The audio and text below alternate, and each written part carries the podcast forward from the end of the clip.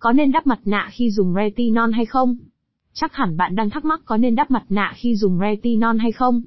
Đặc biệt là đối với những ai đã sử dụng retinol để trị mụn. Để có thể phát huy được tác dụng của retinol không phải là điều dễ dàng. Chỉ cần bạn hiểu biết sai thì việc chăm sóc, cũng như điều trị da sẽ không còn hiệu quả nữa. Trong bài viết này, Eva Beauty sẽ giải đáp những thắc mắc của bạn về vấn đề này nhé một một. Đắp mặt nạ sau khi dùng retinol, nên hay không? 2. Những lưu ý cần nắm khi đắp mặt nạ. Trong thời gian sử dụng retinol 2.1 hạn chế tẩy tế bào chết khi sử dụng retinol 2.2 không nên, vừa dùng retinol, vừa đắp mặt nạ 2.3 lựa chọn các sản phẩm mặt nạ uy tín phù hợp với da ba. Mặt nạ retinol mát giải pháp tối ưu cho làn da,